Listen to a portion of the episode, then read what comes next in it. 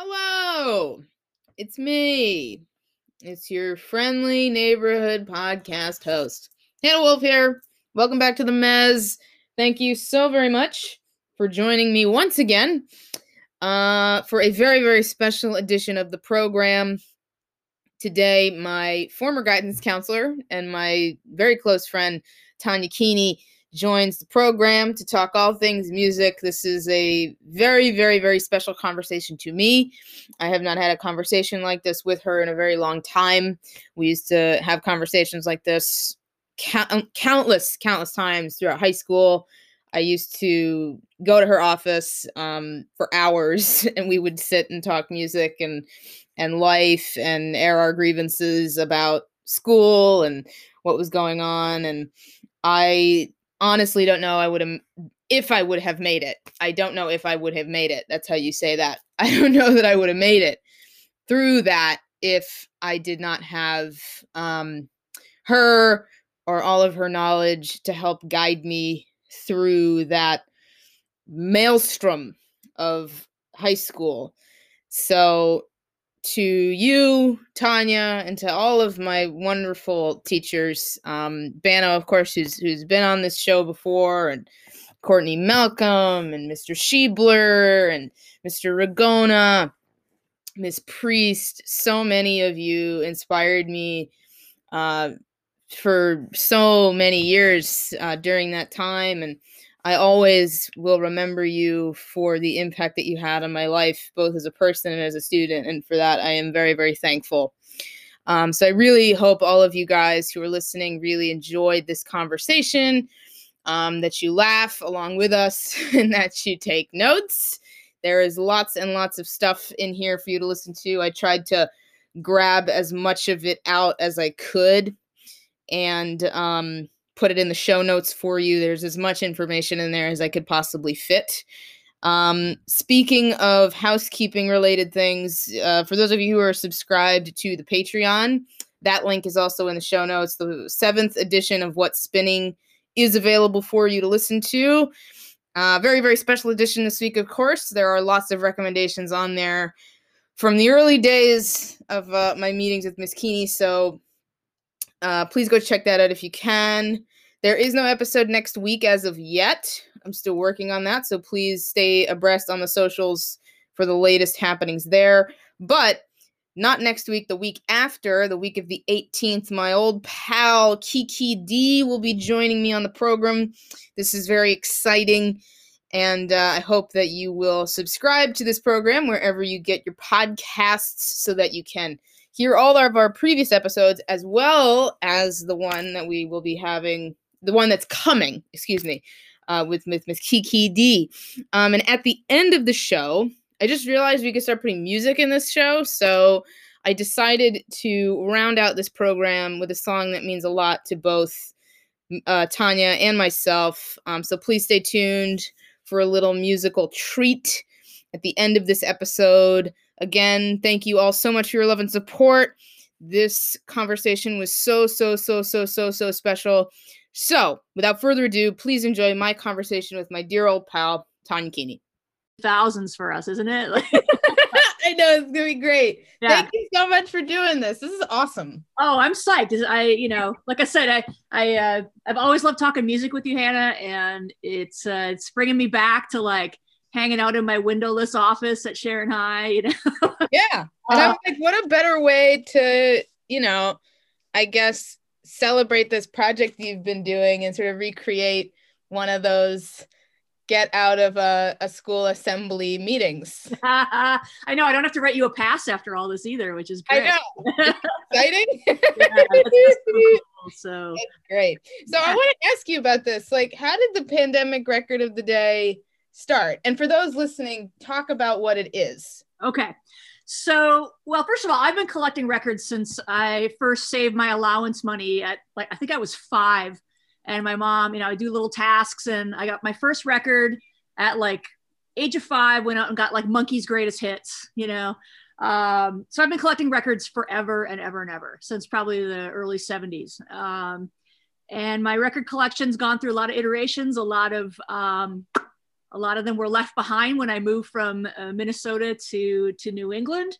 But over time, I have thousands of records, and I have a really well curated collection in my house, and I have more in my attic, and there are you know various households around uh, around the country. But nonetheless, I've always wanted an excuse to do some sort of project where I, ideally, I'm a pretty linear person, my, uh, but I wanted to play my records for people all 200 followers I have on Twitter, you know, woo.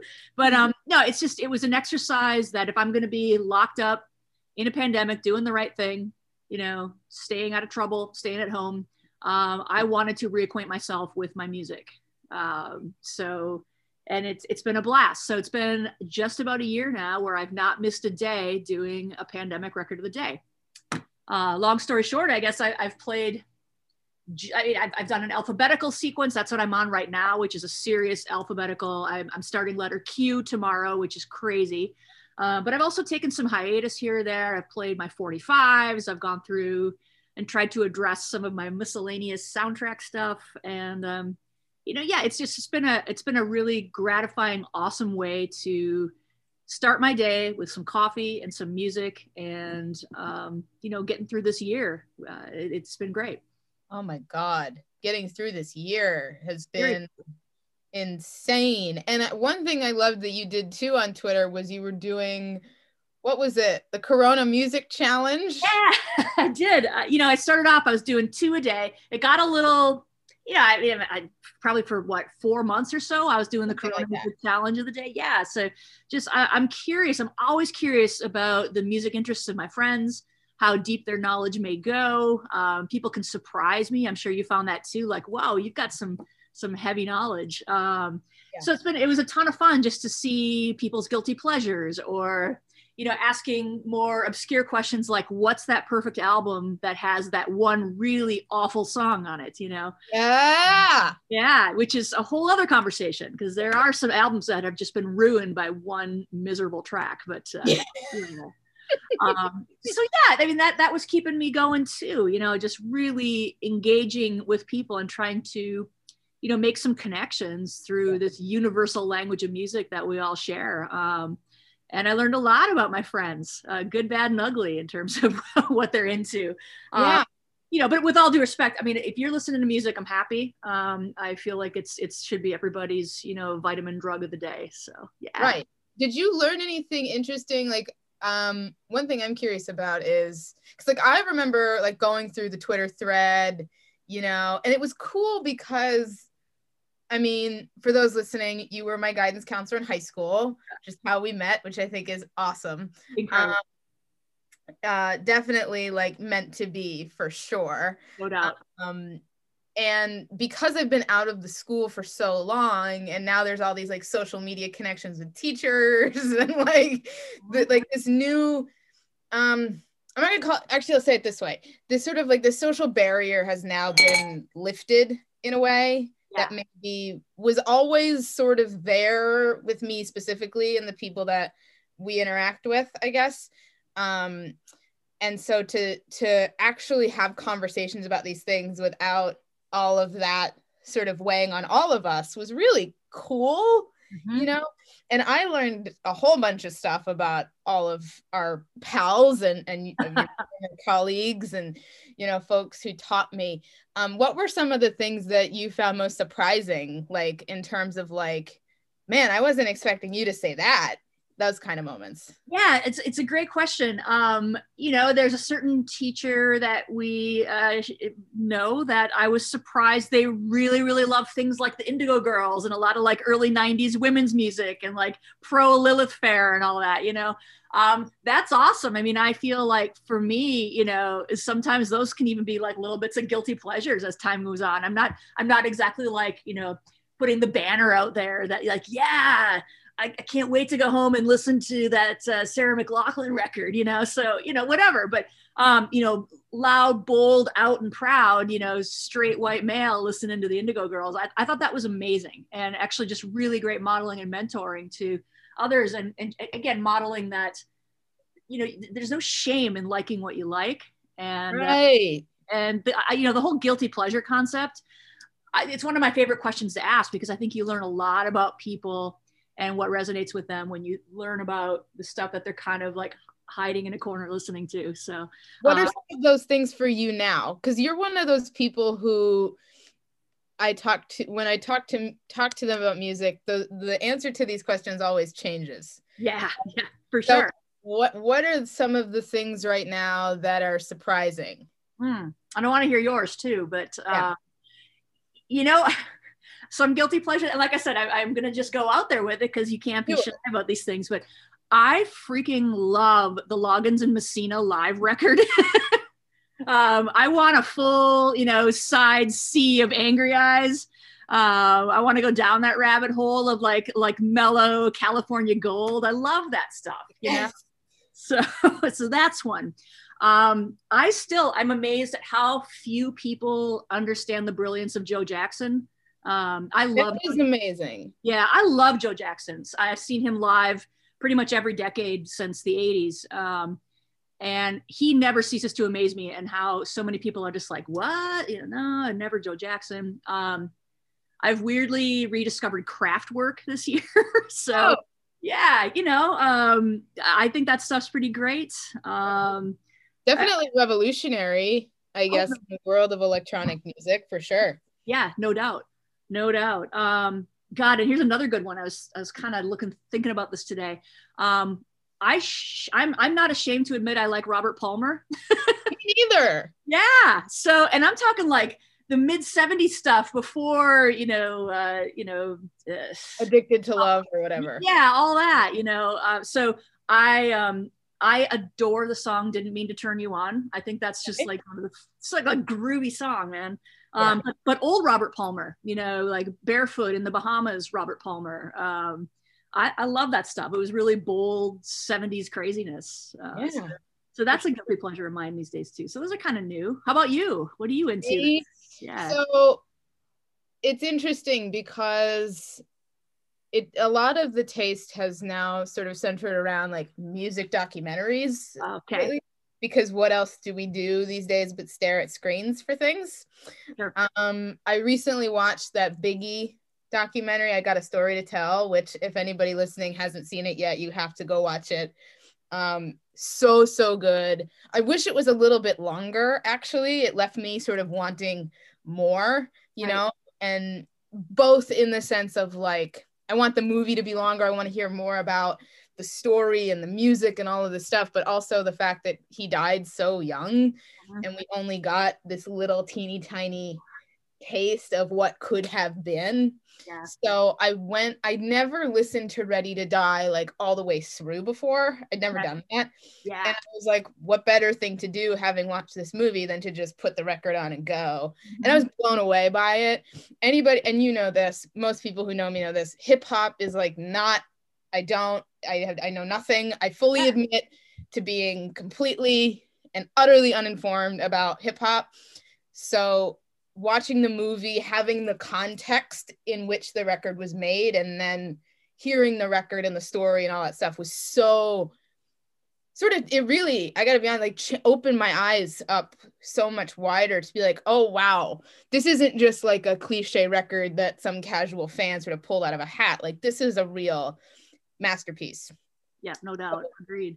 I have to. I will say too. I know for a fact from speaking of documentaries, like you two shed a tear over the uh, the Bee Gees doc, which uh, oh my god, and and then like going back and seeing like oh my god, Andy Gibb. Speaking of like people who are like, what could Andy Gibb have been? You know, but oh uh, no so, one should be ashamed of loving the Bee Gees because that's just otherworldly. You know, amazing. so you know my parents. Oh, I do and I watched that movie with my dad. And it was one of those rare moments where dad and I connected over music yeah. again. And it was so fascinating. First of all, that movie's amazing, and everybody should watch that movie. Yep. And yes, I cried throughout the whole thing. Yep. But the other part of it is I'd spent most of it with my jaw on the floor because it's mm-hmm. essentially they just pulled these songs out of the air. Such talent, yeah talent that because the Bee Gees are more like the Beach Boys in that you know you think of the Beach Boys we've had this conversation before about how oh it's just you know people will say oh it's just California pop it's like not really anything. And then you read about pet sounds and you start to understand pet sounds and then you listen to pet sounds having all of this you go oh my god. Yeah do, and then you want to get out of brian wilson's head actually. You do. You don't want to be there forever. Not no. forever just reside there for a little while um second. and yeah. you know like like with the bee gees too i was i was so amazed and freaked out about um the the recording of is it is spirits have flown when they were in miami? Like that footage with Barry, like, and they're just coming up with these these like incredible, you know, yeah. beats. I just want to like loop a million times now. But um, that was footage I'd never seen the Miami years with, yeah. with Gibbs, and when they kind of came back together and got over their egos, and uh, yeah, you know, Maurice was healthy and and Robin wasn't, you know, he was he was married and happy, the geeky one, you know. So yeah. anyway, it was amazing. And well, so and I fell in love with those songs really for the first time. Oh, sweet. You know, okay. Because you know, my parents had the Saturday Night Fever soundtrack, who, you know, on vinyl, who doesn't? Yeah. And I knew, you know, staying alive, but like really what is staying alive when you have songs like More Than a Woman, you know, or Nights on Broadway, or yeah. you know, name the song. And also them as songwriters, I had no idea. Oh, so you you discovered all the 60s stuff and yeah. got to get a message and Massachusetts and those harmonies and unbelievable. Oh my god, right? Yeah. Yeah.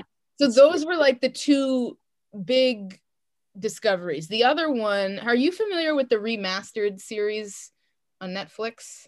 I don't think I am. Inform me, please. So it's a really wonderful series about like um I'm not gonna say it's true crime, but it's like okay. famous incidents in music history. So, like, one episode covers the assassination attempt on Bob Marley, yep. another one covers uh, the murder of Sam Cooke. Um, my favorite one is about Robert Johnson, where they talk about like, did he really sell his soul to the devil? Devil, right? Yes. So each each one covers sort of um, a really famous like tragedy in music and the political context that tends to exist around them. Yep. And I watched one on the um the Miami Show Band. You familiar with them? Okay, were they no, were they so like this is a, really interesting phenomenon. So okay. during the um the conflict in Ireland when the North and South were fighting each other. Yep. Um there was this trend, I think it started in the South, where you had these cover bands essentially who were doing sort of this sort of like Beatles esque B list pop covers. Yeah, okay. okay. They were super popular. Yeah. And then one band, the Miami Show Band, okay. and they were sort of like a yacht rocky kind of like cover band. Sure. But the shitty part about it is that the band got ambushed crossing the border between Northern and Southern Ireland. Oh, damn. And um, a good portion of the members in the van died that night and the essentially the rest of the movie is them talking about the conflict between the two parts of the country mm-hmm. and England's you know involvement all of it these sort of like homegrown militia groups that were fighting each other and how it all relates to this band and this massacre that occurred. It was so fascinating. So fascinating. Music is sort of like eh but it was just the how this sort of I guess mundane kind of super hyper local band became the center of this really important national Yeah, yeah, wow. Oh, that's awesome. I'll definitely yeah. check it out. So that was one. The other one, I've revisited a lot of Bob Marley stuff after okay. watching that one. Okay. After watching that film, because you know, I think every reggae was something I missed. Yeah. I don't know why. It just I like skipped over mm-hmm. reggae somewhere along the line. So I think going back, I, have sit, blah, blah, blah. I've gone gone back and sat down with Exodus and okay. a lot of the old Bob Marley stuff, which has been always fun. But uh, prom- promise me if you haven't yet that you will sit down and do a warm vinyl listening party with uh, Babylon yeah. by Bus. Oh my God! Like okay. one of the best live albums I've ever ever heard. If I will do that. I will yeah. do that. I've been trying to listen to like one vinyl record a week. Sweet. Okay. Yeah, I haven't, I'm like, I haven't gone crate digging in a while just because a lot of these places are closed, you know? Yep. yep. Um, but I did go back and I have Do you did you know that I have the concert for Bangladesh on vinyl? I don't know that, but that's that's amazing. Yeah. Yeah. So I found it in my dad's parents' basement. They had it. Sweet. Okay. and I was like, I mean, then they and they had things like Johnny Mathis and like Paul Anka, like the most unhippie stuff, right? Yes. And there's nothing wrong with liking those things. It's just very square. Mhm. And you know, then there's this box that I don't really know what it is when I find it. And of course, I open it up, and there's the photo book. Yeah. Yes. Eric Clapton and George Harrison and Leon Russell and Billy Preston, and I'm going, holy shit, holy Mhm. shit, oh my god! And it's th- it's three albums, six sides, Beautiful. killer, Yep. killer. That's another thing, people listening, if you haven't, go find audio of that somehow. Yeah, absolutely. I agree with you. And you know, you bring up a good point with that too, Hannah. Like, like part of this too is my childhood was sent, spent in my bedroom, really like poring over liner notes. Mm, Once we lost, you know, vinyl for a long time, it was gone. I mean, I managed a record store as vinyl was completely, it was pushed back to the back of the store, and finally we boxed it all up and shipped it off to God Yeah. knows where to make room for CDs. Um, and I just, I, you know, it's, you know, I, I Yeah. it- there's just something about um, kind of sitting down and starting my morning each morning with vinyl. And really, I, I will go back and look at these liner notes. I read them. I think about how many incredible, you know, journalists we need to bring back and do this sort of work again. I mean, they're just Yeah. incredible. Um, so that's been that's been a real pleasure too. So speaking Yeah. of, like the Bangladesh, I mean, talk about that book. I know exactly what you're talking about. it's unreal. I didn't, and at the time that I had found it, I didn't really know what it was. yeah, you Sure. know i i every now and then i think everybody has this moment where you go in and out of beatles obsession you know Yep. it's always there but there are moments where it's like super duper intense Yep. and there are moments where it's sort of not Yep. and so i was always a big beatles fan but i wasn't really familiar with george's solo stuff yet yeah, okay, and I remember the moment realizing that Eric Clapton and George Harrison were playing on the same song together.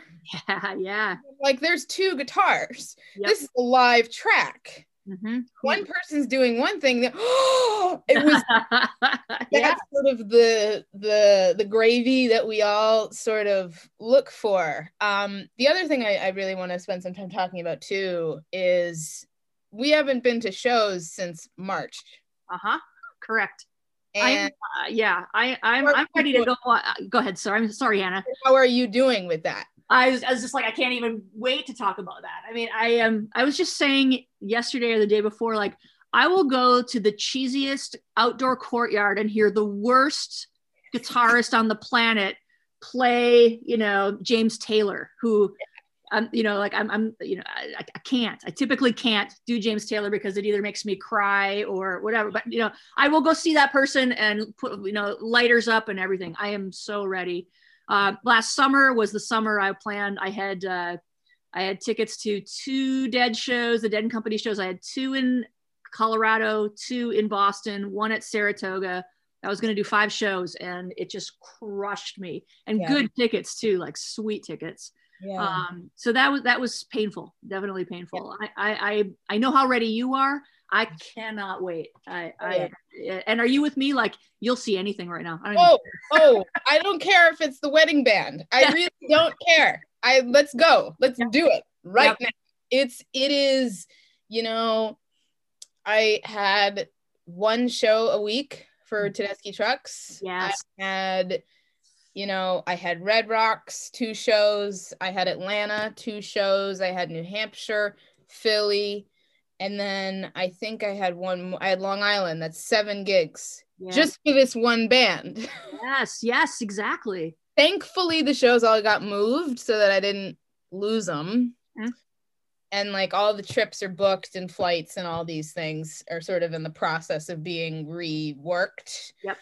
But, you know, like to not see my friends for a year was really hard. Oh yeah, it, it, yeah. Your music friends. Uh, we have a teacher in common that I was going to, you know, Mhm. all those dead shows with. Yeah.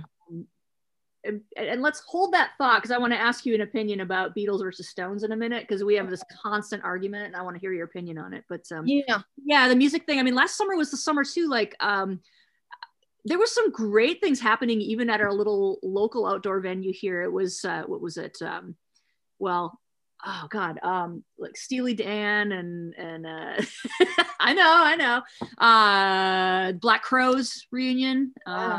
I I get tickets to that. Yep, yep. I know. Um, so yeah, we'll see, we'll see. But I'm hopeful. I if if Joe's right, listen, if Joe's right, let's pack our bags, let's go. I have, you know, it's gonna happen. it, it has to. I was, you know, Tim LaFave's a good friend, and I was talking to him on this show uh, a few months ago, and it's one of those things I was just like, man, I just hope it happens. And he's like, me too. Like they're ready too. That's the thing. That's what's Yeah. so, I guess, annoying about the whole thing is because like we all, all of us, musicians, fans, Yes. crew, everyone, like, DJs, let's- entire industry. Yeah, yeah. fucking go. Yeah. And you know, I will talk to friends constantly. What's that moment gonna be like when the first notes start to ring out? Like that's I can't even begin to describe how emotional that's gonna be. Yeah, I just got the feels even when you said that, even imagining Yeah. Yeah. So Yeah. So, yeah, I, yeah, I'm I'm over it. I really am. So- Yeah. Have you when will engaged- start. Yeah. Have you engaged in any of this live stream content business? Yeah, a little bit here and there. Um, the one that I really hung on to was I watched every single one of Holly Bowling's. Uh, Oh yeah. Songs. You know, I'm a Holly fan. Uh, for those that don't know, she does um, incredible piano interpretations of the Grateful Dead and and Phish primarily. Um, so yeah, I, I caught. You know, I, I paid extra money even to be part of like the VIP thing and got a Q and A with Holly. And um, I'm just Right. fascinated by her vision. But she was taking her and her dog and her husband like went to all these basically national parks and other like beautiful natural places and spaces and just sat out and you know holly can sit down and do terrapin you know uh, for like 45 minutes just you know wildly crazy interpretation of it and um, i can't stop watching or listening so so that was my big one i mean obviously tedeschi trucks their stuff is i mean that i'm so pleased they're doing it i think Yeah. about you every time i i get it in my feed like oh, it's tonight again yeah so It's uh, been nice to have those shows and they sound great, they look great. yeah. you know it's it's the thing that i love about them of all the things i love about them is Mhm. that anything you get is gonna be great yeah it's gonna be great and it's gonna be made with a lot of love and that i think radiates to everything that they do Yeah, and a lot of thought into the sets. And yeah, are they recording those? By the way, do you know that? yes so the, the audio is available if you want to buy them Awesome. um Okay. via- i can put all the the stuff in the show notes for for people to find it and i'll send it to you of course as well Please. um, because they just Bobby Tis, who's doing all their audio, is just like a master. And they record everything. They have an old Neve board at their studio. They record everything on tape. Like they are, they do it right as far as we're concerned. Like they Yep. do it the right way Yep. for sure. Um, uh, do you know what? So I, I, this is a little random, but the other one I really got into was um, so Sassy Black. I don't know if you know Sassy Black. She was part of THEESatisfaction, uh, which was a, a, a, a awesome young black women out of Seattle. This duo that made a couple really great records. Sassy Black is just she is like plugging away at it. She's really hustling with her music, and uh, she's got a little like you know a little meaty keyboard, and she's uh, you know, making content all the time on Bandcamp. And I love to support her because I really, um, this was a band that just blew up and then they broke up. And now you see her like she's literally in her, well, I don't know, I shouldn't, uh, maybe it's not a shitty apartment, but it looks like she's in her little shitty apartment, just dancing around and doing her thing. So supporting those that were on the cusp of something, you know, I, I feel so, I feel so bad for some of the folks that were just on this like meteoric, you know, trajectory and then, Yeah. so boom. For sure. Or even groups that that had a shot that never made it. Like you know that I'm obsessed with people like that. Are- Yeah. Are you familiar with a group called Magic Music? No, no. What a great name. this movie it's called the magic music movie Okay. available on youtube you can buy it it's like 8.99 or something All right. and it's this it's the review got me the review. I forget who wrote the review, but the line was "Good vibes from old hippies." Yes, please. That's like just give it to me. Give it, give it all to me. Yeah, yeah. And it's about this band called Magic Music. They were a folk band Okay. in Boulder in the 70s, Sweet. and they lived out of school buses in El Dorado Canyon. Mhm. And makes sense. And I'm not even they- batting an eye. Yes. oh, and they used to play it in the quad at the University of Colorado Boulder. Oh wow. And it's acoustic guitars, a banjo, mandolin, and tabla. Ah, of course there was a tabla. Right? Yeah. the 70s, man. Right. Right. And it's just it's un this movie is unbelievable. Like they they never got a contract, Okay. no record ever came out. But Lee Aronsohn, who's the producer of like Two and a Half Men, like this really sort of famous producer, Yeah. to college at University of Colorado Boulder and used to go see this band play on the lawn or whatever. And they were this sort of like local phenomenon among these young hippie kids who are of course all much older now. Uh-huh. And the the essentially the goal of this movie was put to put the band back together. Okay. They open they had opened for Cat Stevens, but they blew it. Like something like they would hit the the moment where they would get the contract and then they blow it Okay. you know like something that always happened to them Okay. and it was and one guy became a professor one guy moved back home one guy got married one guy like it, they all sort of splintered around but they all come back for a 40th anniversary show at the at the boulder theater and all of their hippie friends are there and it's just like i've never cried so much Ah, for them too. yes Yeah. and the uh and the soundtrack came out and it's all of their original music i think they had remixed all the demos or you know re- went in and recorded everything or they made it sound nice and it's available on spotify or you can buy it you know however you get your music. And it's just you listen to it and you go why the fuck couldn't they get it together Right. Right. why? And it's just, it warmed my heart so much. Such a beautiful movie. And if you like things like Joni Mitchell, if you like, you know, I, James Taylor, okay, you know. But if you like Cat Stevens or that kind of like 70s folk thing, Judy Collins, Yeah. you love this band. Okay. And they're so good.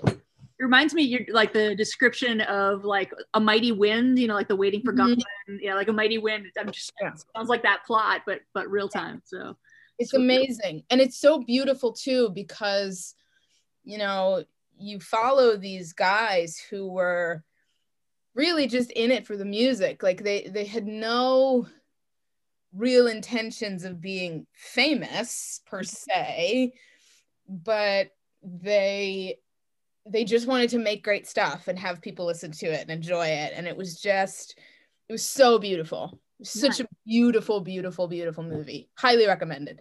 excellent i love it i love it Should we have the Beatles Stones debate? oh sure no you know here's where here's my problem so you know Yeah. this, this uh, friend we're speaking of um you know she she's she's opinionated like we all are um But More really- than most people I know, she is. yeah that's that's fair. And and what my argument about the whole beatles stones argument is, it is such a false equivalency. You Yeah, you know like my issue is i like for instance coming up i'm already like losing sleep over because my my my uh, uh, which stones album to play because we're talking decades worth of material and like you know have five times as much to pick from than the beatles records. So to Yeah. me it's just a false equivalent to see to say beatles versus stones.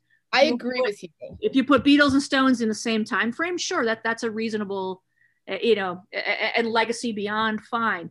But like right now my, my rule for my pandemic record of the day is is and i only did it once where i picked two um, that i could, couldn't decide but i'm trying to just do one record and and for you know it killed me with pink floyd because that can change by the day i pull records upstairs to play from my collection and then sometimes i'll be like nah i'm not feeling that one today um, so i'm already like losing sleep over what stones i'm going to play but my no, point is, sense.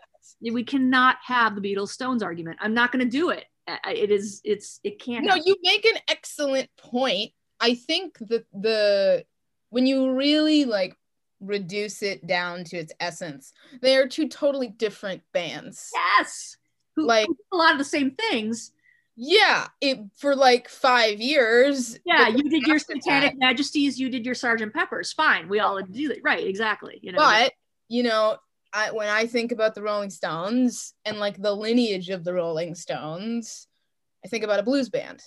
yeah, fair, sure, sure. You know what I mean? yeah, When I think about the Beatles, I think more of sort of this like pop rock kind of band. they're a skiffle band. You know, that's that's Yeah. yeah. And I think, you know what, I, I mean, especially considering George's performance on All Things Must Pass, like what was sort of sitting within him. yeah, like that i don't even it's it's funny like the amount of i love the beatles i love both bands i really do there are things about them both that i love sure, but like when i think about the beatles i always think about george harrison yeah. and how they sort of fucked him over Mhm, you mhm. know all of these amazing songs like how do you not how do you not touch a song like my sweet lord right. how do you say eh i don't know how you do that I don't. I don't either because we're talking about my my favorite Beatle, and yeah, you know, my favorite beatle too he was the best one yep, he was the best one my cerebral Beatle. You know, yeah. So he was the quiet one. He Cool. was the best one. Yeah. And it's like I find myself with the Stones, I also think about there's more of a like I said a lineage with them. Like mm-hmm. you could sort of draw a line for example between them and a band like the Black Crowes for instance yeah, in a way, right? Like you can find similarities between them. I can't really do that with the Beatles per se. I mean, I might be able to do that from like an instrumental perspective and be like, all right, so Ringo Starr is a drummer. I could go through a list of people that may follow in his footsteps, Mhm. but I could never do that for the Beatles as a band. right. No, totally fair. Um, I think of like my, my Stones dilemma. You know, if I were to say right now, I, you know, my, I always think of like the first record I was introduced to. My first Stones record was Emotional Rescue. You know, I mean, that can set you off on a totally different tangent. Um, but I love the Mick Taylor records the best. You know, I love that lane. Um, that that's that's the Stones. That's just gonna hit me like a gut punch, and and and I love it. Yeah. But uh, you know, uh, I don't think the Stones were a band after Bill Wyman left. You know, for me, it was you know, I, I love me some Bill Wyman. That's that's Right. a, a sentence I never thought I'd actually utter, but um, I do love me some Bill Wyman. Yeah. Which brings up like these tangents you can go on. Like a good coronavirus question of the day might have been, you know, like which you know underrated band members. Like I think. Richard, yeah, Richard Wright, the piano player, you know, uh, playing keys for Pink Floyd. When that guy died, it was one of the most understated. You know, I, no one talked about it. Pink Floyd was Richard Wright in so many ways. Um, Yeah. You know, uh, Paul Kantner. You know, Paul Kantner Right. is far more. Uh, you know, it was, that was a really newsworthy death for me. Um, yeah. Oh, yeah. for sure. I want to ask you about Pink Floyd because Sure, sure. you were sort of like my authority on Pink Floyd. Well, it was- my first tattoo, so There you know. go. Well, this is like a team. This is a heavy Teen Gilmour podcast, right? Yeah, sweet. I'm with you. Right. We don't really. I don't really get down with this Roger Waters of it. Uh, certainly of now. I don't like him very much at all. Mhm. Um, I never really liked him, but certainly not right now. Yeah, Um, yeah, Talk about your love for Pink Floyd a little bit and maybe where that comes from. yeah. You know, it's interesting. I've had bands that I have gone down the whole rabbit hole, obsessed with in my lifetime. So that first band for me was the Stones. Like you look at my uh, my student council pic- council picture from like the seventh grade. I'm wearing like a Stones shirt and Jagger number one. Like I made it at the at the mall, you know. Um, so it was a Stones deep dive. And then after that, like um, after I graduated high school, well, I was still in high school, I guess, but you know, 11th grade, 12th grade, couple years out of high school, it was all Pink Floyd all day. It was, you know, um, and I just found the most. I, I, first of all, I think Dark Side's a symphony. Uh, but speaking of that track, I hate the track Money, but that's everybody's got to everybody's got to make a record for the radio. You know, it's a track Yep. radio. But um, so it just it became an obsession, and as soon as I saw um, Pink Floyd at Pompeii, that's a video I wore through. um, I want that somehow to be released as as a as a playable vinyl record. Um, that I was obsessed with. I was obsessed with um, the interviews. I was obsessed with the interplay between, especially uh, everything Gilmour did because he was, uh, you know, he was so hot back then too. But um, um, you know, his interactions and his his um, him him playing off you know talk about quiet genius but him playing off richard wright and nick mason in particular um, it blew my mind. And every record uh, and they, they don't have a lot of studio records either but you know I, I, that was a huge deep dive. And then after that i guess my other really big di- deep dive went um, into doing the dead which the dead have been part of my life forever but right. um, but yeah pink floyd it was a uh, you know sometimes records and, and bands just find you when you need them. I you know like a lot of people right after you know high school and in you know those college years i wouldn't want to repeat them for anything in the world. I think it's uh, one of the most difficult stages of anyone's life if you don't have it like oh like oh yes you're going here bang your life's all figured out. It's a really it can be such a painful time. Yeah. and floyd, floyd, got me through a lot of pain you know no doubt just really figuring out what the hell i was going to do um, yeah. because unlike you hannah i mean like you i also wanted to have a, a, a life where i could just talk about music every day of my life and get paid for it handsomely. When that didn't work out you know that that was hard. Yeah you fortunately are, are still killing it and crushing it and i'm so proud of you you know um, no no question. But anyway you know point being like you know just floyd was just with me always. Um, and then everybody just assumes like you're just some you know like all you do is is is shroom and sit around all day or something if you're a floyd fan which just isn't the case you know? No no there's more listening going on. Like i remember hearing um my dad really loved parts of dark side and he uh-huh. liked the wall because there were songs on there that he liked. My dad was a song guy; he was never like an album guy. Yeah, yeah. So it was a there were a lot of like greatest hits collections laying around, but he yeah, liked money. guy. You know? yeah, yeah, yeah. Um, yeah. But I remember the first time I listened to "Wish You Were Here" like in yeah. its entirety. Yeah, that to me is the experience. Like there's something about that song in particular. It's sort of like a Hotel California or The End by the Doors. It's, sure, it's, sure. It's got this like energy to it that, you know, there's something so private about it. And like I had never experienced a rock band do anything like that before because it mm. was you could tell that Syd's death was so impacted David in a way that I don't know any person could recover from based on the the record itself, you yep, know? For sure. And it was so powerful. That was for me that was like the quintessential Pink Floyd experience. I never got to see any of the Floyd members play cuz I don't really want to give Roger Waters any of my money. I don't feel like doing that. Yep. So I saw Government Mule do Dark Side of the Mule. Yeah, sure, sure. Two summers ago or something. And I'll never forget when they did Shine On You Crazy Diamond. Yeah. And it's like clear skies, and you could see all the stars, and it's this beautiful New England summer night. Yeah. And the the the the size of that song coming out of and Warren's voice is just so perfect. It's like, oh, what a well, that, that, guitar is made. Yeah, that that guitar is made for a, a starry night. I think uh, from that track. You know, it's funny when I play in Pink Floyd, like my choice of what to play for Pandemic Record of the Day with Floyd was was also hard. I, like I really labored over that. And in the end, I went with Atom Heart Mother, and I would say my enduring records are Atom Heart Mother and and Meddle, Um, probably because okay. Meddle is what you see them doing in the Pompeii show.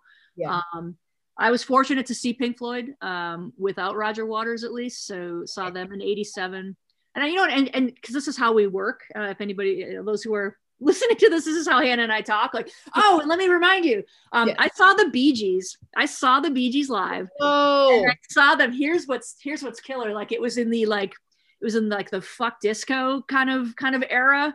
Um, so it was like early '80s in like a dirt parking lot in St. Paul, Minnesota. They did a, something called Riverfest. It's wow. also, and I also saw I saw Sinead O'Connor in that stretch. Just she walked off after two songs though because she was pissed and moody and left, and we were all standing there like, what the hell?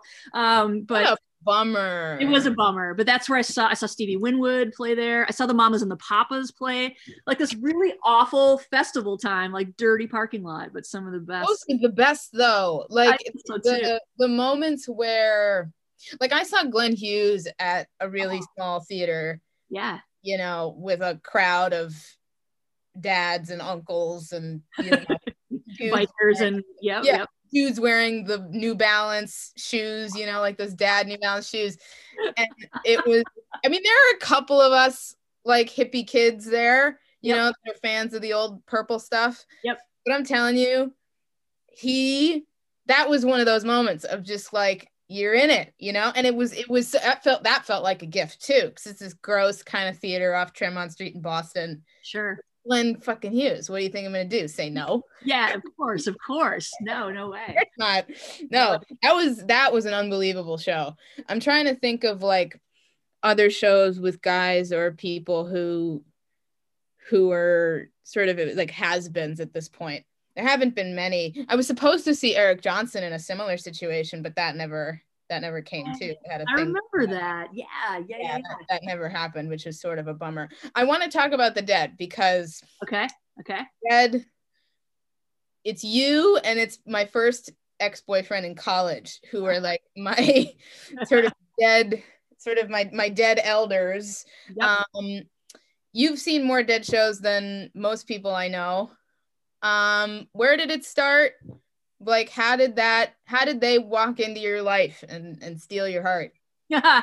well, if I'm if I'm really super being truthful, it's of course um, I w- marijuana was illegal for a long time, and um, I remember uh, like just every time you would go to someone's house to to buy a bag of weed, that's what was on playing and you know they'd and you you know and and the dealers would always be talking about the shows and have the tapes and i didn't know what the fuck i was happening um it's its So- own little universe. Yeah so if i'm being perfectly honest like so many people who fell into the scene it was the scene and not the music and the music came second. I, I can't i can't lie about that. That's that's an absolute fact all right? Um but since then i mean god of course you know i've discovered not only a family through that music but i have discovered um a, a band that just continues to to give like every day. Um you know so many shows to listen to so many you know I, if you want to talk about best versions of eyes of the world i'm there with you. You want to talk about which althea you know al franken will have that conversation with you but um yeah you know, i agree with him that that's that nassau 1980 is the best one. I do think he's right I think he may be right too, actually. So, so that's where it started. That's that's an honest truth about where uh, the the dead started for me. But it did not take long for me to to get on the bus, no question. I did see the dead with Jerry. I'm really proud of that fact because that was you know nearing um, kind of the end of it all. Um, so I saw, yeah. So that that was a great show, and, and you know, seeing the dead with Jerry really set things in motion. Um, we all felt a little adrift, and you know. I, we've been there together. We are all on board with Dead and Company too, and it's about getting the family back together. It's about um, and even bringing like my partner into it, who was like, ah, the dead, whatever. I went with my brothers, blah blah blah. Like gets it now. Like this is about this is about hanging in the parking lot and meeting your friends, and everybody's in the best freaking mood. And then and no one has more fun in that parking lot than she does that's that is absolutely fair. Uh, and then getting and, and meeting your seatmates and everybody like predicting the next song. And I was in the pit at the Chicago shows with Courtney Malcolm, and I um, I will never forget. I'm like, oh my god, I I think I'm hearing you know. Um, they're doing the wait, and sure enough, the wait came on, and it was like hugs all around. I mean, there's just something about that magic of of um, of just finding that commonality is is Yeah. so special. So And how are you on John Mayer? Because there are people, I know people who are anti John Mayer, and I understand that. You know, I have friends who, like you, saw that we're on the road with the dead with Jerry for years and years, and you know, who are who cannot do it, who do not believe in it. And and that I understand. I get it. I totally get it. But if you had to look at some of those folks and make the case, what would it be? Well, I used to get it, and now I'm like, you're missing out. That you're making a really poor choice. you're, you're you're totally missing out. First of all, John Mayer's amazing. He's a student of the music. He is nothing but respectful of of what's around him, and you can tell he is in awe every time he's on stage, even though he's blowing us away. Uh, Yeah. Jerry, Jerry, actually, I love Jerry's guitar. Uh, and it's a different different thing but you know john mayer playing through Ga- uh, jerry's pedal is just like you close your eyes and you're there. Anyway i think there's amazing uh, he's a student of the music. The way he works with bobby weir um, just melts my heart. Uh, so Yeah. they're missing out and they're also missing out on a scene that's back. You didn't have that with Furthur. You didn't have that with you know rat dog. You, you- to some extent but this is just like people are just hanging on for dear life to a moment that will, uh, you know, a, a, scene that will never be the same.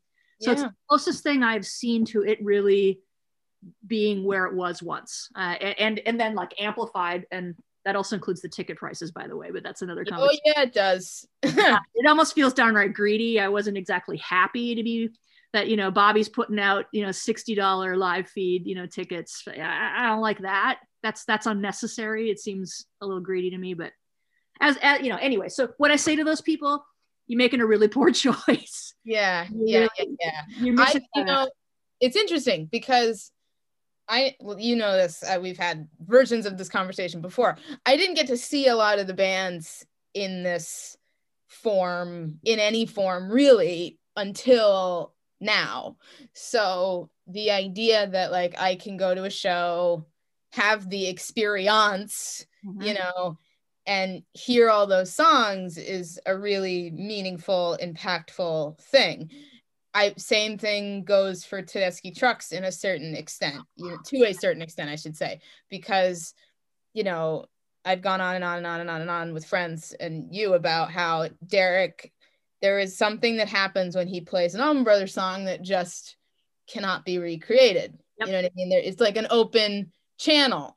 And so, you know, I agree with you. I think like why wouldn't you want to at least try to grasp onto that, you know? Yeah. One more time.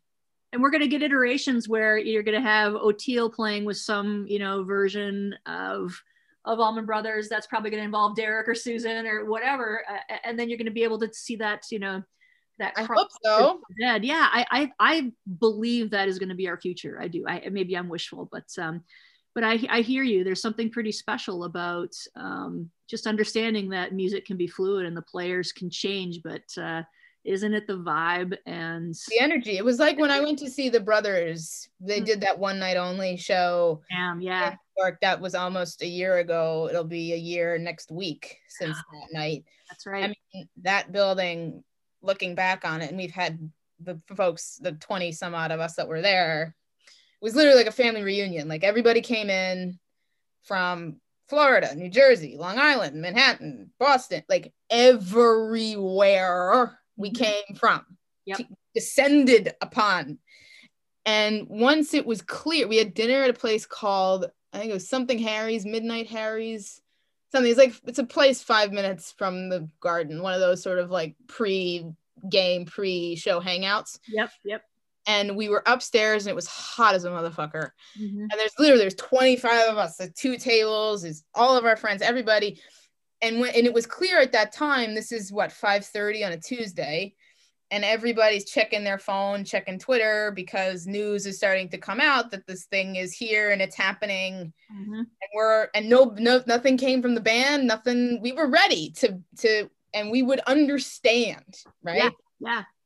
But nobody was saying anything so everybody was kind of like mm-hmm. okay I guess we're doing it yep so we walk in. I mean, that restaurant, the bar we were at afterwards, and the venue itself were petri dishes, absolute petri dishes for this thing.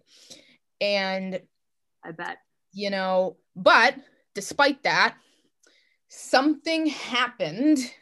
It was like nothing I'd ever experienced before. It was like the lights went down and everybody's like, ah, ah. And I, it's, I have never seen this. I've never gotten three hours of Allman Brothers music ever. Uh-huh. I've got one song at, during one show, during a run. Like I've never gotten like a full night.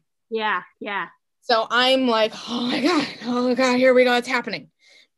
And it was incendiary the yeah. entire night. It was just like boom, boom, boom, boom, boom and then afterwards I got to see Susan and Derek and you know Duane Trucks, who's Derek's younger brother, who's in Widespread Panic, who filled in for Butch obviously because Butch is no longer with us, right. and you know a whole bunch of our friends were at this bar afterwards, and it was like, oh my god, we did it, everybody did it, we did it, and it was just, it was like everybody felt like they were floating, mm-hmm. you know, and then the next day you know, I get home at three o'clock in the morning or whatever it is, but I mm-hmm. have to be on, I'm on a bus at seven o'clock the next day or something.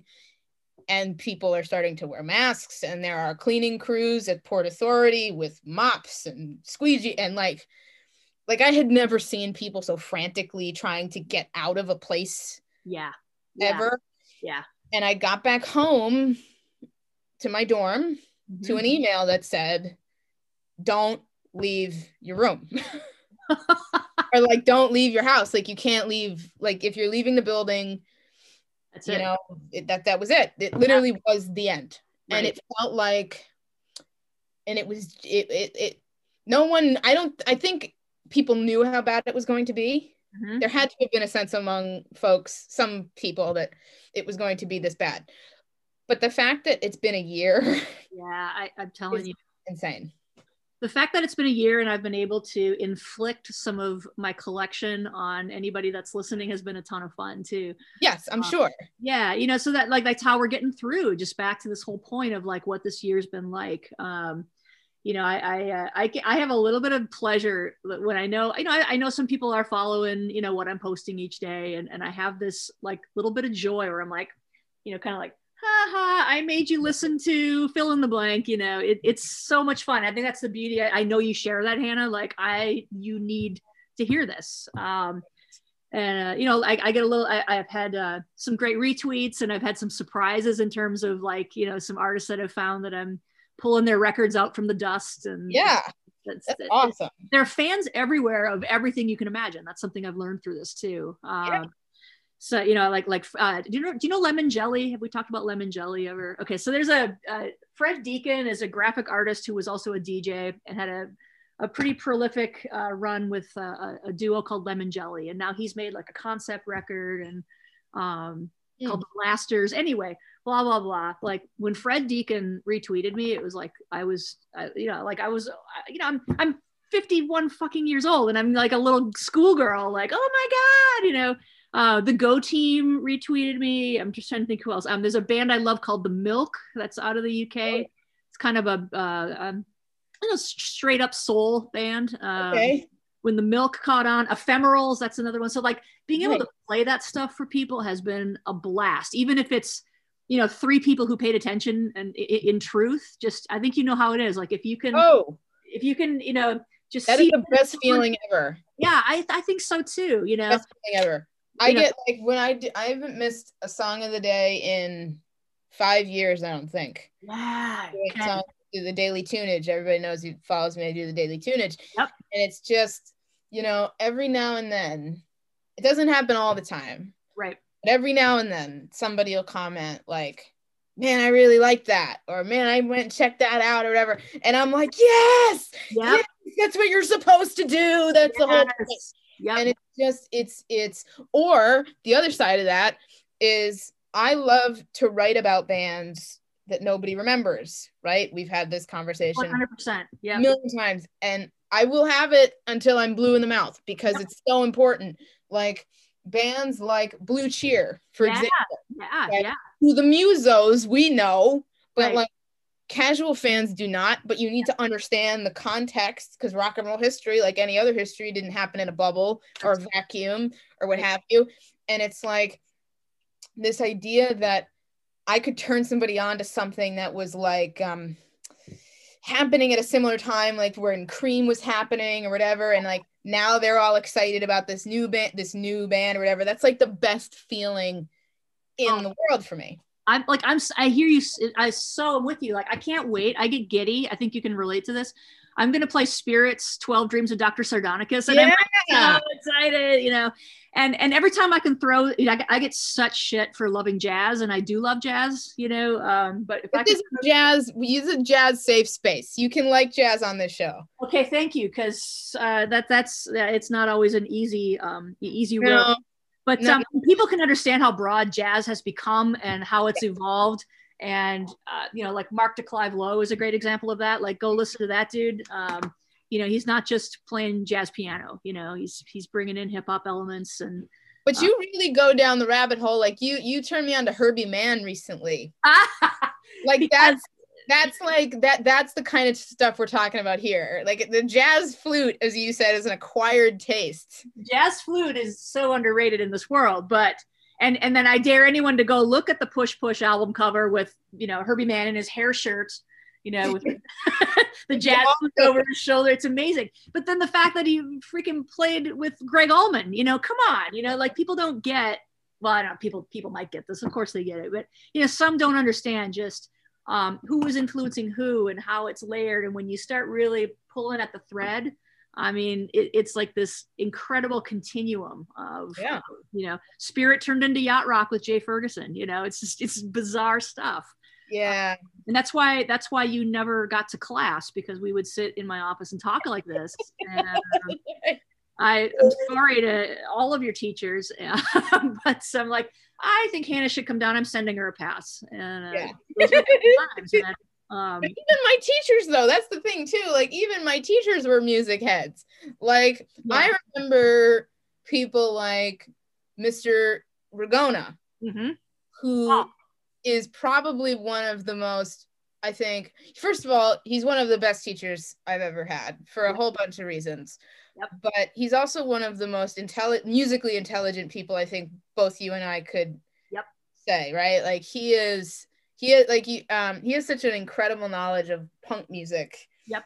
That like even that is just encyclopedic, you yeah. know. Listen, R- Ragona will say, and, and I've talked, you know, Dead Kennedys and Black Flag and Henry Rollins with Ragona all the time. But did you know that once Mr. Dixon thought that you and I felt like Ragona had the best working knowledge of punk music, Mr. Dixon was pissed. Really? oh yeah. So you know, but again, it just goes to show. Like I just thought you were some nerdy, you know, biology teacher, but oh no, no, no. And it's and like he was one of those people who.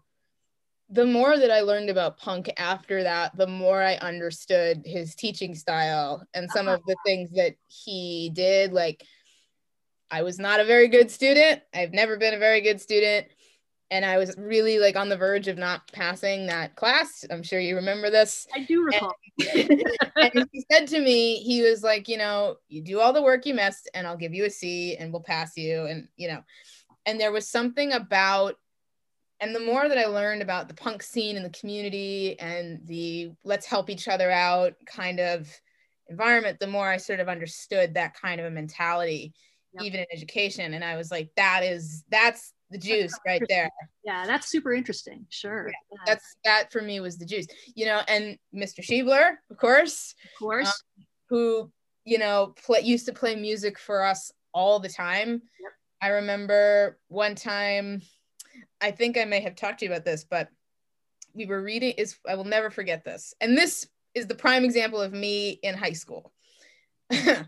we were reading Into the Wild. Uh-huh and Eddie Vedder had done the soundtrack yep, for that soundtrack.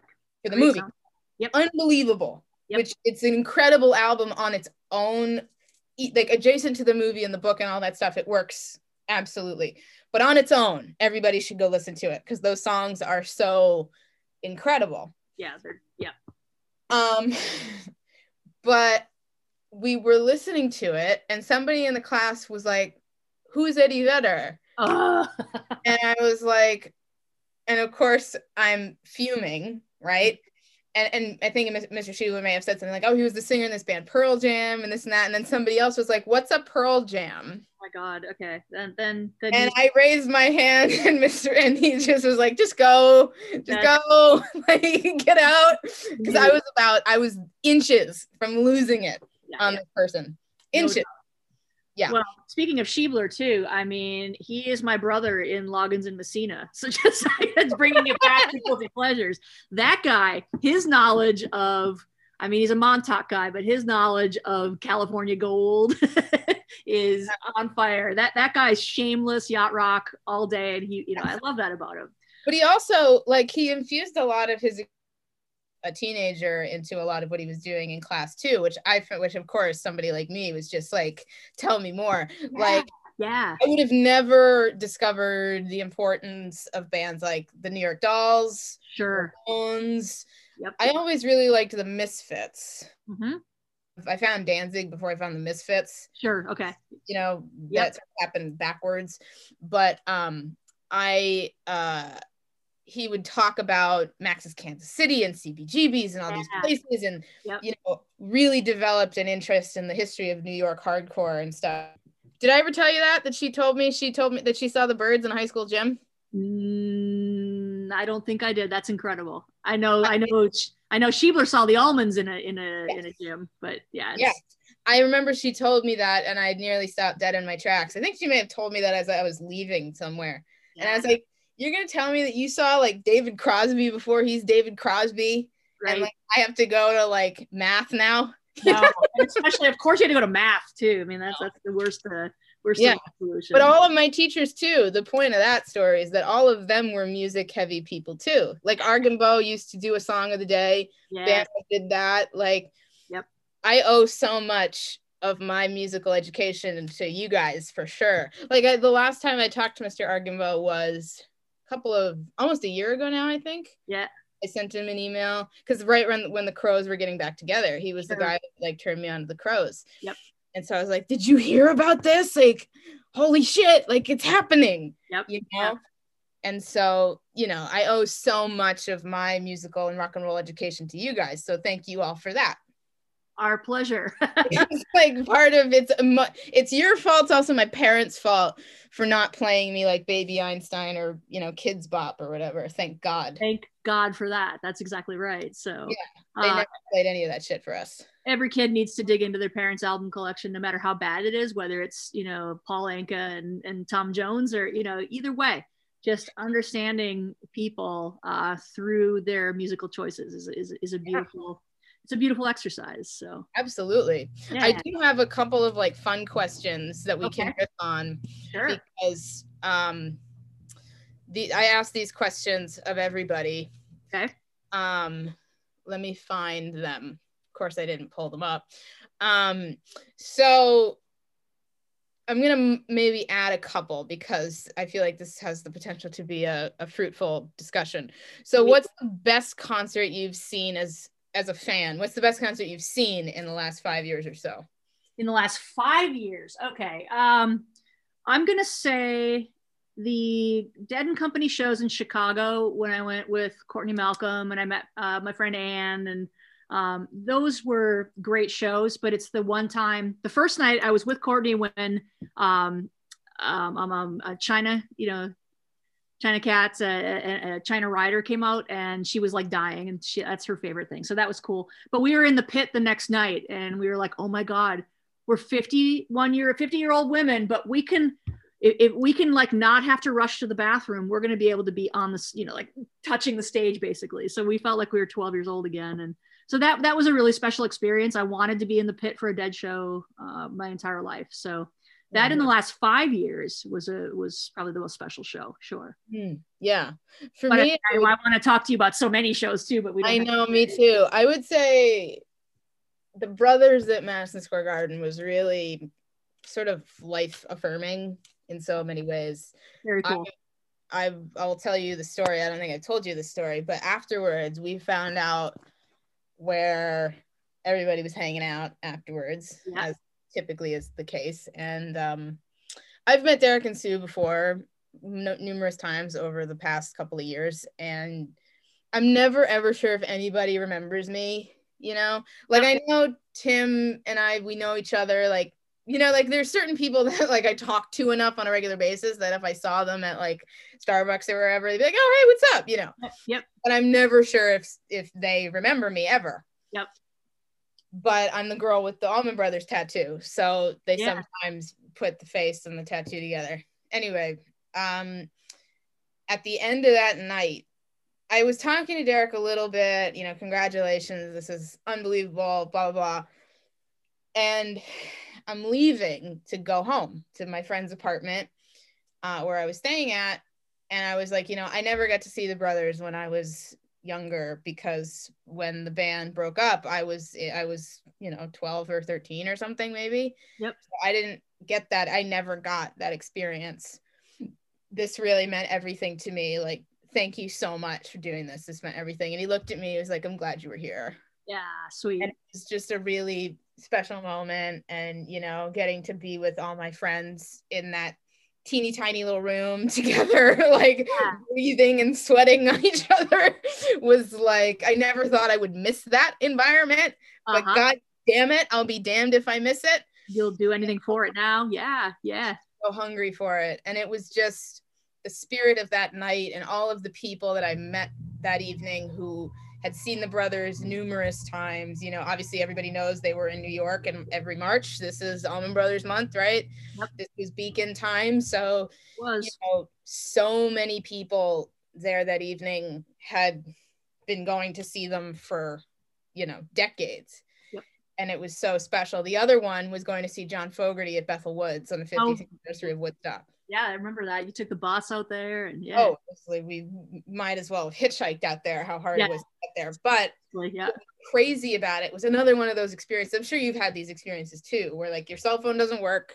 Mhm. you're stuck talking to the people around you and there were kids with their parents and though and their parents parents right coming back you know friends who had met at the original festival that were coming back. It was like oh my god what an incredible experience. Not only because of the music of course to hear john fogerty do two and a half hours of Creedence material which is like however did we get blessed with that? And you know um but to hear the stories of like folks who had slept in their cars and stayed in that traffic for days to get Yeah. there like that to me is the gravy like that's really what it's all about Yeah, that that's 100%. I agree with you there. Yeah. Yeah. for sure um the worst show you've seen in the past five years Oh, in the last five, you know, the five years is tripping me up a little. Can I can I expand and just say the worst show? yes please I walked out of seeing the Cocteau twins. I walked out. Out you walked out you left I left. I've never done that in my life. I walked out. I was not feeling it. Um, I guess I just didn't think I. I thought I was a bigger fan than I was. Oh, Or one of those like you think you're supposed to be a fan, and I was like, this sucks. And and I've come to realize I like one of their records. That's really it. So that was that was a personal thing. Um, so that that that sucked. Uh, that's probably one of the worst shows I've ever seen. Um, I give a lot of leeway. I, I, I, I, you know, like, like you. In the end, I know what goes into a live show, and I'm gonna, I'm gonna, I'm gonna be there. Figure it out. You'll you'll you'll power through.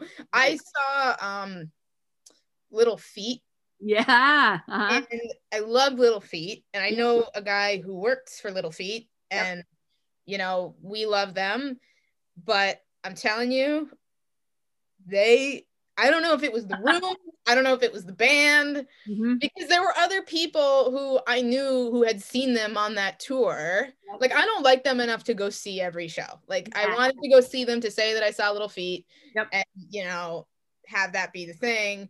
I don't know if it was the room. I don't know if it was where I was sitting. I don't know, but Mhm. it sounded like mashed potatoes. Ah, it sucks. And I was like, what a bummer. You Because know it what? was, yeah, yeah, was a bummer because I was like so pumped. yeah. Sound can make everything, yeah, for sure. I saw the Stones in the Metrodome in Minneapolis, and that was horrible. Watching the Stones at uh, at Gillette. I mean, give me a break. At the time, Yeah. you know, terrible. But um, it's a shitty place to see a show too because the sound like bounces everywhere. It sucks. Yeah, it does. Oh, You gotta be really particular about that. But uh, you know, when I, I I managed a record store for a long time, it's still the best job I ever had in my life, and I got to meet a lot of people through that work and got some great tickets. So, got a lot of great tickets for uh, the Steel Wheels tour with the Stones. That was super fun. But I saw uh, went bowling with Michael Stipe. Uh, that was a crazy thing. Um, so, Wow. but I, my point of this, because I can ramble, sorry, is Little Feat. Back to Little Feat. Um, there was a lane in the late 80s, early 90s where Little Feat, the Radiators, uh, there was just like some bad. yeah, it was weird. It was weird that the, uh, I feel like it was so technically overdone that you lost every bit of soul that was in that music. So maybe Yeah. you, maybe you saw a Little Feat show that was just way too 1989 or something. I don't know. I, I have no idea. It was just it was Terrible. not it made to me it made no sense. right, right. like, this fucking sucks. It's, it was su- it sucks not because they were bad. They Right. they played fine. It's Mhm. just it sounded really like ugh. That's too uh, bad. I, I like Little Feat too. Yeah. I do too. And I was pumped. What a bummer that was. The other one that I would say would be the Chris Robinson Brotherhood. Uh yeah. Together. Yeah, yeah. Yep. That was um I was really disappointed because this was like I want to say a couple of years before he started playing Crow's music again. Yeah. And there was out and the talk was already starting to happen of like, is Chris Robinson ever gonna sing a Black Crow song again? Yeah. Everybody and he had done it like once on that tour, and we were all like, ah. Yep. and essentially came out and played lounge music for a couple of hours. Right. And I was like, You I don't know why we watch. You know. paid for that. I remember being able to like hear a whole bunch of conversations and people were talking and it wasn't sold out. It was like not just didn't work. Like that works in Big Sur. Yeah, yeah, yeah, yeah. you know. Yeah. Super underwhelming though. Yeah. And what a bummer. Yeah. It is Um, one book you've read. I said while in during quarantine, but over the course of the pandemic. Oh my God. So Hannah, I have I'm reading voraciously. Me too. Just like I can't stop reading, and I'm so happy about that. Um, I recommend everyone read a book by Chuck Wendig called The Wanderers. Wanderers. Okay. You know me, I like I like uh, you know supernatural Yeah. you know uh, tomes. Um, that that was an excellent excellent read. How about you? Okay. Like you, I've been reading voraciously. Um, I just finished a really wonderful short story collection by a girl called Danielle Evans. The book is called The Office of Historical Corrections. Okay, cool title. Yeah. Yes, it's um very sort of like current events based, you know, a lot of uh, stories about racism and, and sexism and a lot of the isms that we're dealing with as a country right now. And she finds a way to make to craft stories that are relevant and timely, super duper sharp, Mhm. um, witty, darkly funny at certain points. Um, real, real page turner. Um, I got that for book of the month, which was sort of an unexpected pick. I was like, oh, I like a short story collection, and Sure. absolutely blew me out of the water. The one that I'm reading right now is called Luster by Raven Leilani, Okay. um, which is about an artist living in Manhattan, having an affair with some married guy. I'm not too far into it yet, but I am so blown away by this woman's writing. She kind of reminds me of David Foster Wallace Yeah. Sure. Sure. in the way that she uses grammar. Okay. Like in a way that I mean, Foster Wallace is sort of like a very much a writer's writer, you know, like a Don DeLillo or an A.M. Homes or something. And I love people like that. I'm a huge fan of A.M. Homes, but that's not like everybody's cup of tea, you know, Sure. not everybody's reading, writing to like read the writing and like, you know, but she uses these really interesting grammatical techniques that yet also the books are readable Okay. you know it's a readable it's it's it's hard to describe because it's readable and it's accessible to everybody yet Yeah. at the same time for somebody for folks like us who may be more academic i guess in certain respects can have a real fun time like trying to pick apart the technical elements of this book so Absolutely. As they hope you would do. You know. Yeah. yeah oh it's tremendous um name three things you're grateful for Wow. Uh, I am grateful for my record collection. I'm just gonna go start out and be super shallow. Um, I'm grateful that uh, in, in some ways I'm honestly grateful for pieces of COVID uh, in this whole experience in that I have learned and gotten an affirmation of who my people are in a lot of ways. Um, I've been able to foster deeper relationships with some of my friends. Um, I've been able to, you know, like I the, the, my my best friend in Minneapolis, Louise, that I did my radio show with. Um, we've had some real conversations that went beyond music, which is very rare for us. I think not rare, but you know, like we've we've had, you know, it, it's been very real. Uh, people's, especially my single friends who have gone through this without a partner. Um, I, I guess I'm just grateful for Zoom. I mean, I hate to say it, but that that's that's been it. Um, and I'm also I'm grateful for.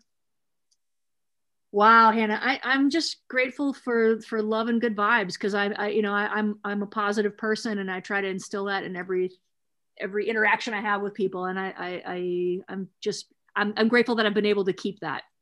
yeah. in a really difficult time with a lot of people being very lonely, being very sick, um, yes. really struggling. So yeah, yeah, that's my three, I guess, off yeah. the top of my head. Yeah. For me, I would say that I'm grateful for music. Yep. Books, because without those two things, I can guarantee you that the people living in this house would not be getting along as well as they are barely, right? Yeah. yeah. Um, I'm thankful and grateful for my faith. Mm-hmm. You know, I've become a very I was always spiritual and I always did yoga and was into that kind of stuff. And like new age hippie thinking was always something that I was prone to be interested in. But it's really become like a way of living for me. Well, you're, you're doing the practice now for sure. Oh, yeah. It's like yeah. fully become a part of who I am, which yep. is amazing. You know, I've been doing the the classes, like yoga classes, on and off for 15 years since I'm mm-hmm. seven. But living a yogic life has been something that has kept my head on straight, given me like a daily routine, I guess, because, you know, avoiding a plague is like a job in, in and of itself. Right. And it's like, it's really hard, you being a positive person as well, me being like a imperial, eternal optimist. Mm-hmm you know, finding things to be hopeful about. Yeah. it's really, really hard right now. It'd be super challenging. Yeah. And so to have that has been super duper helpful. And also I'm grateful for things like Zoom too, to like keep me connected with people that are important to me that I can't be with right now. Because a lot of them are, you know, folks who you know have health problems some of mm-hmm. them have you know issues where they if they get this disease like that could be it you know it's really scary. I'm really glad that we're sort of i feel like we're inching beyond that part now where enough people at least in i'm sure you could say something similar folks in the immediate circle grandparents parents aunts uncles of a certain age or at least have are like half vaccinated. Yep you know so like i think we're moving at least in my from like a mental health perspective i guess we're moving past a certain phase of angst yes. Yep. that feels really good but yep. also there's this like i don't know. I, know. I don't know. Hasn't spring outside of last spring always you know bred optimism it has for me that's for sure so. No that's true. That's absolutely yeah. yeah absolutely. Um is there one new record out right now that you love? Oh, too many, too many. But um, you know, they're on that question. Um, Adrian Younge just put out like a magnum opus called "The American Negro" that that uh, integrates his compositions with some spoken word on race. That's really amazing. Uh, I just pre-ordered that vinyl after hearing, you know, a digital of it. Um, I uh, Idris Ackamoor and the Pyramids. That, that, I'm gonna throw that one out there. I love that spiritual jazz has kind of made a, a, resurgence, and that record is just a trip. It's so so good, so good. And um, anything that the Comet is coming puts out, I I will buy it. Oh, and do you know uh, Black Roads or um, sorry, Black Country New Road? Sounds familiar. I don't know. Got to check that out too. I just got picked that up on vinyl. Black Country New Road. It's kind of like a uh, art house noise, uh, but okay. UK and super clever. And there are like a hundred people in the band, I think. But um, so, so like a magma kind of thing. I think you gotta just check it out. Black okay. Country New Road. Just yeah, just uh, okay. uh, that's kind of the darling of of kind of the Manchester scene right now. But um, know about it. Yeah. I'll check that out for sure. I have like a whole I made like a list for this episode because I was like I have to I have to like show up properly talking to you. Tell um, me Greg Foats on it. Do you you I know you love Greg Foat now. I do like Greg Foats. I, yeah. I like Greg Foats a lot and I think people should be listening to him certainly. But because I know you're like a jazz kind of person, there's this wonderful band uh, that a friend of a couple of friends of mine are in called Groot. Groot. G R U T with the umlaut over the U, the album. like, yeah, with an umlaut, like making it to Groot. yes, right. I am. They they are Groot. Um, the album came out in the summer. It's called Work Week. Okay. I'll right. send. I'll send you a. a I got my pen. I'm writing this down. Yeah, yeah. Um, very very cool. Kind of like um, sort of more hip hop influence. I'd say more on the J Dilla side, J Dilla Madlib side. Yeah. They're all trained they're all studied musicians you know bass player went to jazz school i think a couple of other guys in the band went to school for music. I know the drummer plays with esperanza spalding like hello. serious, serious guys. Um and i can tell you more after this too. Yeah, uh, and then i have let's see the new the Black Crowes 30th anniversary of shake your moneymaker is fucking killer. I can't stop listening to their cover of Jealous Guy. Yeah, yeah, yeah. That's that's like, too much for me. It's too much for me to handle. And like the it's dare I say it's hard for me to handle.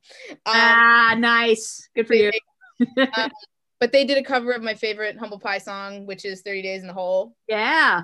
And that whole live set that they released from the early 90s is like can't touch them in the early 90s. You just can't do it. So I've been like gobbling up that uh, as much as I possibly can. So those are like those are the, the selections for today. Beautiful. I love it. I'm going to check them all out, no doubt. Yes. So. And my last question is why do you love music? Um, because it's been my eternal and faithful best friend since the first time I got my little Fisher Price turntable yeah. with the plastic records. It's yeah. it's the one constant in my life. Always has been, always will be. Yeah. Likewise. Simple, yeah, simple yeah. as that. That's why we get along. Yeah, same. Well, thank you so much for doing this. I'm going to stop the recording. All right. My pleasure, Hannah. Thank you. Okay.